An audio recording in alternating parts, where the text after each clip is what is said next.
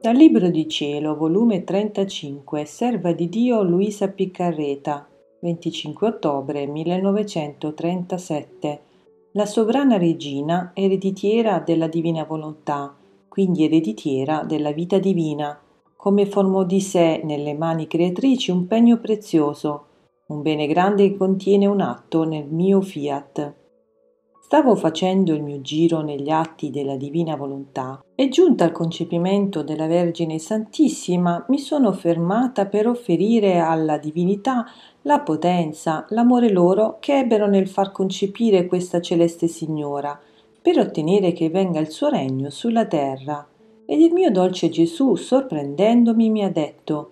Figlia mia, come fu concepita questa Vergine Santa, così ricominciò la nostra festa col genere umano, perché fin dal primo istante del suo concepimento ereditò la nostra volontà divina, la quale incominciò subito il suo lavorio divino nella sua bell'anima, ed in ogni palpito, pensiero, respiro di essa, con la sua potenza creatrice formava prodigi incantevoli di santità, di bellezza, di grazia, che noi stessi, che eravamo attori e spettatori insieme, col nostro voler divino, restavamo rapiti e nella nostra enfasi d'amore dicevamo come bella la creatura insieme col nostro volere. Essa ci dà l'agio di formare le nostre opere più belle e ci dà vita alla nostra vita in essa. Il nostro amore gioiva, festeggiava, perché era uscita alla luce del tempo la nostra ereditiera divina, l'ereditiera della nostra volontà e della nostra stessa vita, e siccome in virtù della nostra volontà operante in lei era tutta nostra, esclusivamente nostra, guardandola sentivamo il nostro respiro, il palpito nostro, il nostro amore che sempre arde e ama, i nostri moti nei suoi, la nostra bellezza traspariva nel muovere delle sue pupille, nel gestire delle sue manine, nel dolce incanto della sua voce rapitrice. Ci teneva tanto occupati e in festa che neppure un istante potevamo distogliere da lei i nostri sguardi, sicché era nostra, tutta nostra, e la nostra eredità per diritto era già sua, e riconoscevamo in questa santa creatura la nostra ereditiera divina. Già col possedere la nostra volontà ne aveva preso in possesso.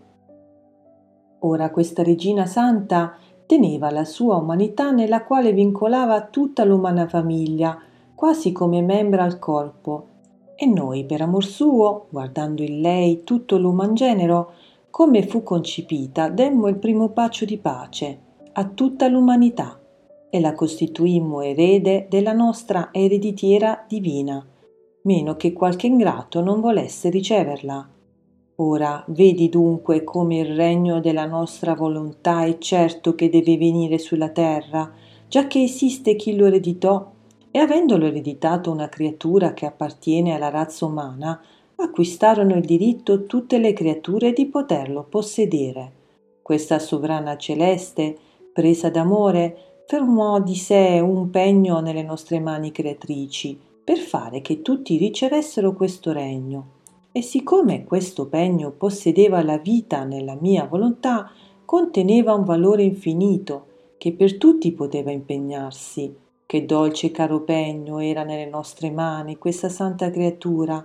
Essa, col far scorrere la sua vita e i suoi atti nel nostro voler divino, formava monete divine che per poterci pagare per quelli che dovevano ereditare il nostro fiat divino. Poi venne la mia umanità, unita al Verbo Eterno, che con la mia vita, pena e morte, sborsai il prezzo sufficiente per ricomprare questa nostra volontà divina e darla alle creature come eredità che apparteneva loro.